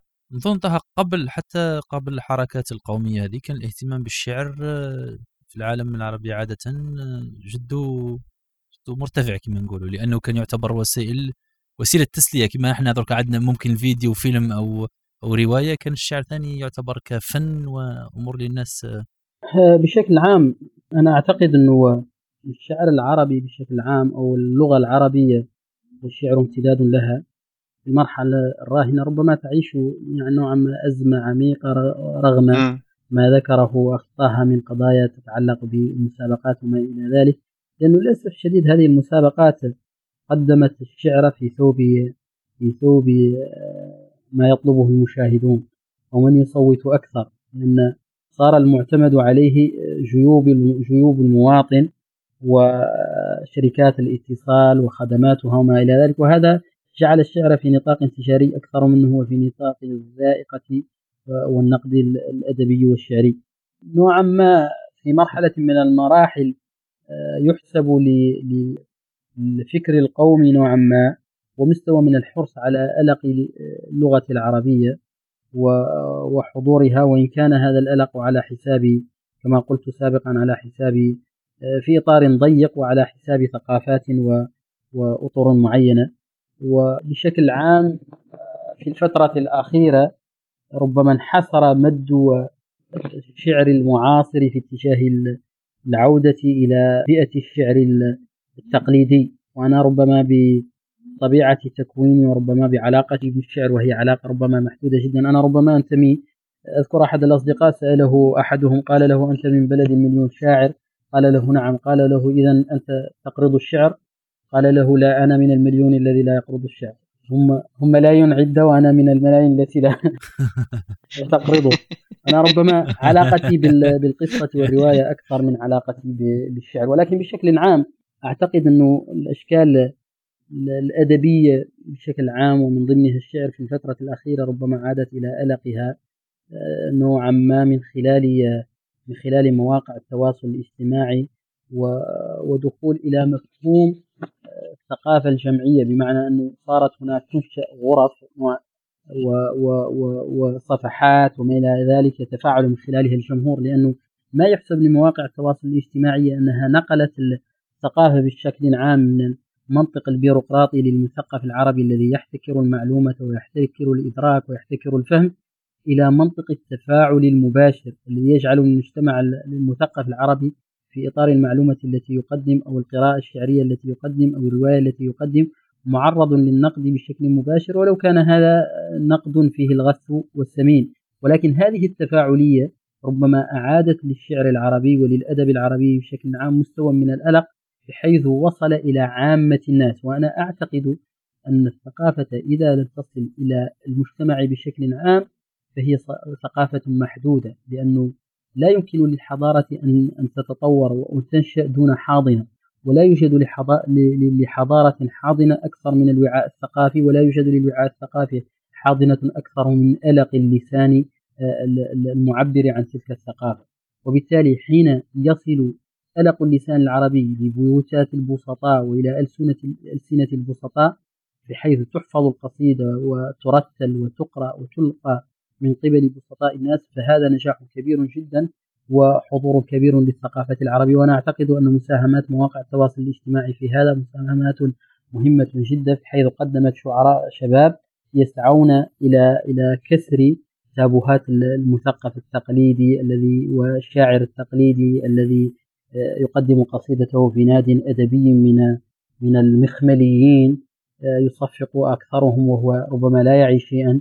القضية قضية ديكور وأذواق وأشكال ليست قضية ذوقيات ومفاهيم ومشاعر ووجدان يتحرك.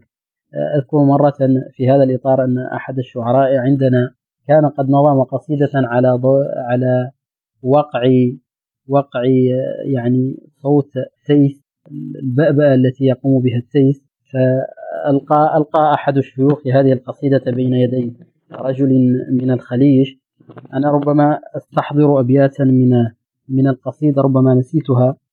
المهم أنه في الآخر القصيدة يقول له الخليجي الذي كان معه يقول له عجيب أنا لم أكن أظن أن القصيدة في مدح الشيخ إنما كنت أظنها في مدح التيس ولم يفهم شيئا من القصيدة للأسف شديد لأنه لا علاقة له باللسان باللسان العربي والسيد إنما نظم القصيدة على قافية بأبأة التيس يريد منها القافية لا أكثر ولا أقل وحين سمع هو التيس ظن أن كل شيء يدور ويتمركز حول التيس ولكن في إحدى الأبيات سمع صوت سمع اسم الشيخ ففهم أن الممدوح هو الشيخ للتيس فقال له يا سبحان الله أنا كنت أظنه يمدح التيس للشيخ.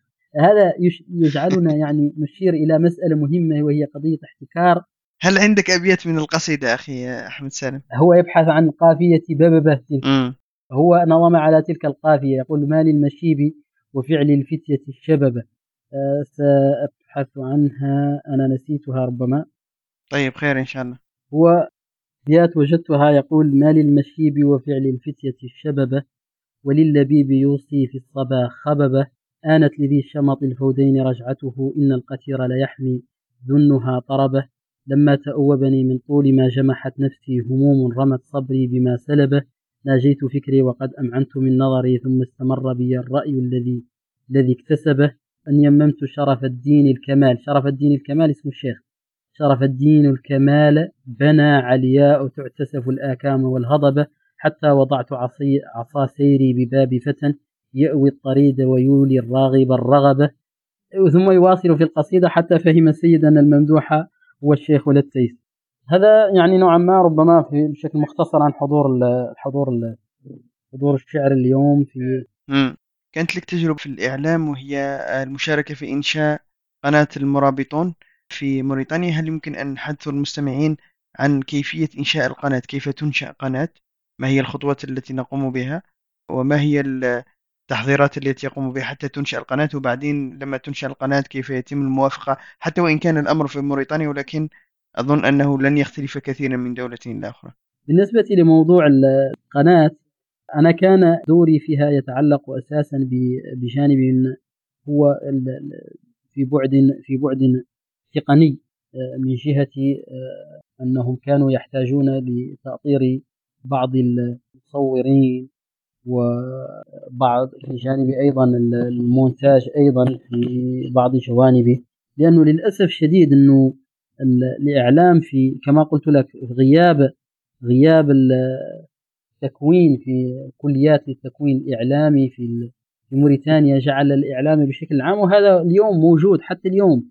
للأسف الشديد كثير من العاملين في الإعلام المحلي عندنا هم في يعني في غالبهم هم هواة لا أكثر ولا أقل. بالنسبة لإنشاء القناة هنا عندنا محليا ربما يبدأ بشكل عام. بمسألة الإخطار يعني إقامة القناة من خلال آه، رسالة لشركة البث. وهناك يعني عندنا هنا موجودة مؤسسة يعني معنية بتحرير الفضاء السمعي البصري هي المشرفة على القنوات وهي يعني تقدم لهم دفاتر الالتزام وما إلى ذلك. هناك يعطى لك عندما تخطر ويتم قبول ذلك الإخطار يقدم لك يعني دفتر التزامات.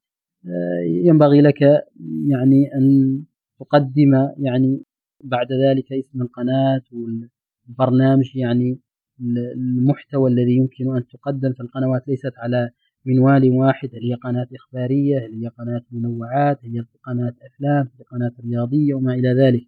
وخلال دفتر الالتزامات التي تقدم لك آه، يفرض عليك مستوى من الالتزام والمبادئ المنظمة للحقل الإعلامي في في في الدولة التي أنت يعني تعمل فيها وتدفع يعني مقابل حجز التردد لهذه القنوات ثم تبدأ في خطوات يعني استوديو الإنتاج الإعلامي وربما يبدأ هذا بإمكانيات بحسب القنوات إمكانيات بسيطة وبعضها ربما يبدأ بإمكانيات عملاقة جدا. عندنا القنوات هنا بدأت بشكل عام في غالبها بدأت في إطار البرامج التسجيلية لم تبدأ في إطار البث المباشر إلا بعد ذلك بفترة. نتيجة لأن تكاليف أدوات المونتاج الخطي المباشر مكلفة والحقل الإعلامي عندنا ليس حقلا تجاريا بشكل كبير حتى يمكن أن تحصل من خلاله إيرادات تمكنك من تنمية المشروع ويعني تطويره. بالتالي جل القنوات التي يعني أنشئت عندنا هي قنوات ذات بعد. يعني لا أقول فكري بشكل عام ولكن ذات بعد رسالي أكثر منه هو بعد تربحي تجاري. وبالتالي هذا جعلها تبدأ ضعيفة ثم يعني تتحسن مع مع مرور الوقت رغم ضعف الإمكانيات وضعف الإيرادات. هي تحصل على بعض الدعم من من من المؤسسة التي تتبع لها وبالمقابل أيضا تلتزم بتم يعني رسوم وما إلى ذلك تدفعها لحجز التردد ولشركات البث الفضائي وما إلى ذلك. هذا بشكل مختصر. جزيل الشكر أخي أحمد سالم شكرا جزيلا على كل المعلومات التي قدمت لنا. يعني تمنينا لو كان الوقت يسمح أننا ندير يعني نقاشات أخرى وحلقة يعني تكون أطول ولكن لضيق الوقت وحتى لا يعني نسرف في وقتك. نشكرك جزيل الشكر على كل المعلومات القيمة التي قدمت لنا. كانت قصرة رائعة. نخلو لك الكلمة الأخيرة وبعدين نفوت للزبير الختم. تفضل. في الختام أنا أشكركم جدا على إتاحة هذه السانحة وعلى مستوى الأريحية الكبيرة التي يعني تقدمون من خلالها هذه القصرة. صحيح نطقتها بشكل صحيح؟ قصرة قصرة. بضم. قصرة بضم قصرة. هذه القصرة. يعني أحسست وكأني يعني أتحدث إلى أصدقاء ومعارف أعرفهم يعني من القديم بالتالي أشكركم جدا أدعموا البودكاست الذي تقدمون. وأرجو لكم التوفيق وتحياتي وتقديري واحترامي ومحبتي لكل أهلنا في الجزائر. وأقول شعب الجزائر مسلم وإلى العروبة ينتسب.